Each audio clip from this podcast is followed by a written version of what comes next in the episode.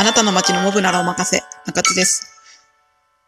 えー今日もちょっと語っていきたいと思うんですけど、ま、昨日、不合刑事のアニメがやばいって話をしました。ま、個人的にオールバックで、まあ、最近の私の好きなキャラとして金で全て解決する男っていうのがあるので、神戸大輔は非常に魅力的なキャラだったっていう話をしました。で、まあ、1、2話を見たところで、まあ、ピアノだったりとか、札束ブ、まさかのオープニング札束風呂だったりとか、あとモブが出てきていい感じとかそういう話をしました。で、まあ、今日はさらに不合刑事、すごい面白かったっていうのを、個人的な意見、個人的な視点から語っていきたいなと思ってるんですけど、思っています。っていうのも、実はちょうど、まあ、キャラ、あー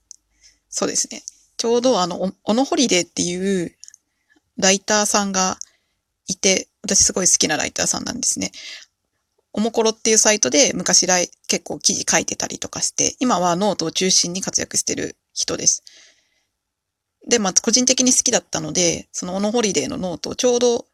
まあ、ちょっと読み溜めてたというか、未読のものがいっぱいあったので、読み進めてる時に富豪刑事をほぼ同時期に見たっていう感じなんですけど、その小野ほりでいのノートっていうのが、まあ、マガジンですね。マガジンっていうのが、ちょうどその成熟した資本主義の話をしているノートで、最近の、その、現代人の生きづらさ、まあ、小野ほりでい自身がちょっと生きづらさを感じててっていう話が前提としてあるんですけど、その小野ほりでいがどうしてなんか最近生きづらいと思うのかっていうところを、なその資本主義と絡めた感じのマガジンでした。タイトルが、えっ、と、資本主義ゾンビっていうタイトルのノートです。で、それをちょうど読んでる時に、まあ、その富豪刑事を見たので、すごい複雑な気持ちになりながら正直1、2話を見たって、その萌えとかと関係なく、まあ、ある意味多分、神戸大助はもう資本主義のトップオブトップみたいな、資本主義では超強者っていうところのキャラクターだと思うんですけど、まあ、それと、なんかその、小野ほりでいのその資本主義が、成熟した資本主義が、その人々の生きづらさ、欲望とか、その自己肯定感とかその辺のところを、あんまり、あの、生きづらくさせているっていう、まあ、すごく簡単に言ってしまうとそういう感じの話だったので、すごい、うんうんってなりながら なんで私この資本主義の批判のノートを読むのと同時に、この資本主義万万歳じゃないんですけど、資本主義の権限みたいなキャラクターが出てくる主人公であるアニメ同時に見てんだろうなっていうのはすごく、なんか、変な気持ちになりながらアニメ見たっていうのもあります。まあ多分、その、合計時めちゃくちゃ面白いし、面白いの、面白いし、あのキャラクターが好きなので、なんか同人誌イベントと、同人誌即売会イベントとかが復活したら、不合計時出てたいし、不合計時の、で、じゃん、富豪刑事のジャンルで、あの、イベント参加したいなと思ってるんですけど、その時になんか一個ぐらいは、まあ、小野ほりでいのホリデーのノート読んだし、資本主義と神戸大助みたいな感じの話とか書けないかなっていうのを考えたりしてます。まあ多分モブの話になるんですけど、最近の同人誌大体モブが出てきているので、今回、まあ符号刑事で書くとしてもモブが出てくるだろうなっていう気がしてます。まあ、例えば、なんかそれでどういう同人誌書きたいかなとか、どういう話にしたいかなとかいうのをちょちょろっと、まあ、今日考えてたんですけど、まあ仕事しながら考えてたんですけど、例えば、まあ、その辺の人生つまらなく過ごしているフリーターっていうか非正規労働者みたいなモブキャラクターが、まあ、神戸大輔が多分事件を解決するためとかに、であ、あの、そのモブをうまく雇って、なんか、まあ、密偵でもいいし、例えばその、非正規労働者として所属してる企業に対して、なんかこういう情報を背に入れてきてほしいとか、なんかそういう潜入調査とか、あとは、考えられるものとしては、まあ、それこそストライキを起こさせるとか、なんかそういう感じのことをしてもらいたいと思って、まあ、金のためっていうのは分かりつつも、そのモブも協力して、なんか最終的に、まあ、事件解決する。みたいな同人誌とか、同人誌というか話とかどうかなって考えたりしてました。多分、まあ、この話書くとしたら対比で、その、非正規労働者のモブも、ある意味人生つまらないっていうか、まあ、そこまでめちゃくちゃ稼いでるわけでもないし、生活水準もまあ普通くらいな感じで、まあ、人生そんなに面白くないなと思ってるモブっていうのと、まあ、まず3話以降読んでないんで何とも言えないんですが、とりあえず、今の時点では人生そんなに面白くないと思っている、人生がつまらなかったって一話のモノローグで言ってるんで、その人生あんまり面白くない神戸大輔っていう、両方人生がそんなに面白くないっていうキャラクター同士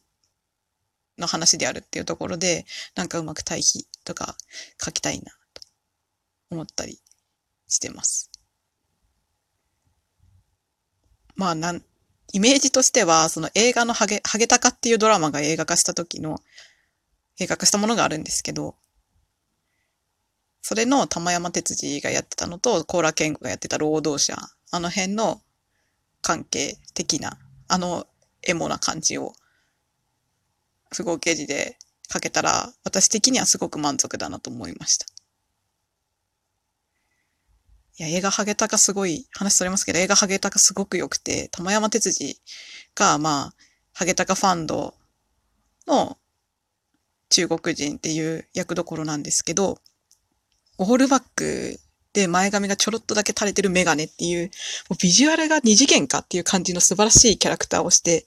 いて、もう本当に見た目が、め、まあ、あの漫画の世界から出てきたぐらいな感じの見事なオールバックにちょっとあの前髪が出てる感じ、さらっと降りてる感じ出してて、素晴らしいのでぜひ見てください。ハゲタカは本当に私が一番好きな日本のドラマなので、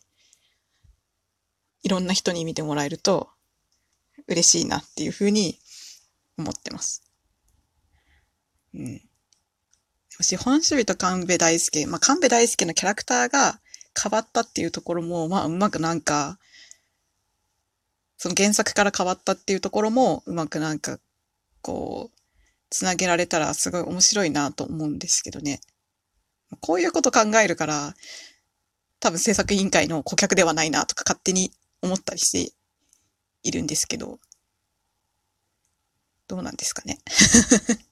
3話以降が本当にわからないから。まあ、ボブと神戸大輔で、プラスアルファして資本主義要素っていうのを考えていくと、なんかその神戸大輔的には単純に金で使った誰かっていう認識なんだけど、そのモブの方は、その人生で出会って、まあ、割と大事にしている思い出の誰かみたいな、その辺の切ない感じの話とかも面白いなってちょっと思いました。モブの方は、まあ人生の中ですれ違って、ああ、こういう人もいたなっていうふうに、ちゃんと名前も覚えてるくらいの思い出があるけれども、亀大輔の方は、まあ金で雇ったっていうか、その、まあ、名前覚えてないみたいな。ワンオブゼムでしかないっていうところの、その、記憶の格差みたいなところとか、うまく書けたらめっちゃ個人的にエモいなとか思います。基本的には、その、金持ちのいいところって、金持ちのいいところ、そうですね、金持ちのいいところって、まあ金で解決する金持ちの話ですけど、その金っていう価値があるから、その金で買ったものとか、人、あの、人間とか、そういうものに対してなんか、個々要素、個々人の要素っていうのを、あんまりこう、大事にしてないというか、なんて言えばいいんですかね。まあ、それこそ本当に、ある一人の人間くらいな感じのラベリングしかしてなそう、そうなところ、モブがモブな感じになりそうなところがすごい好きです。ある意味世界がどうにでもなるので、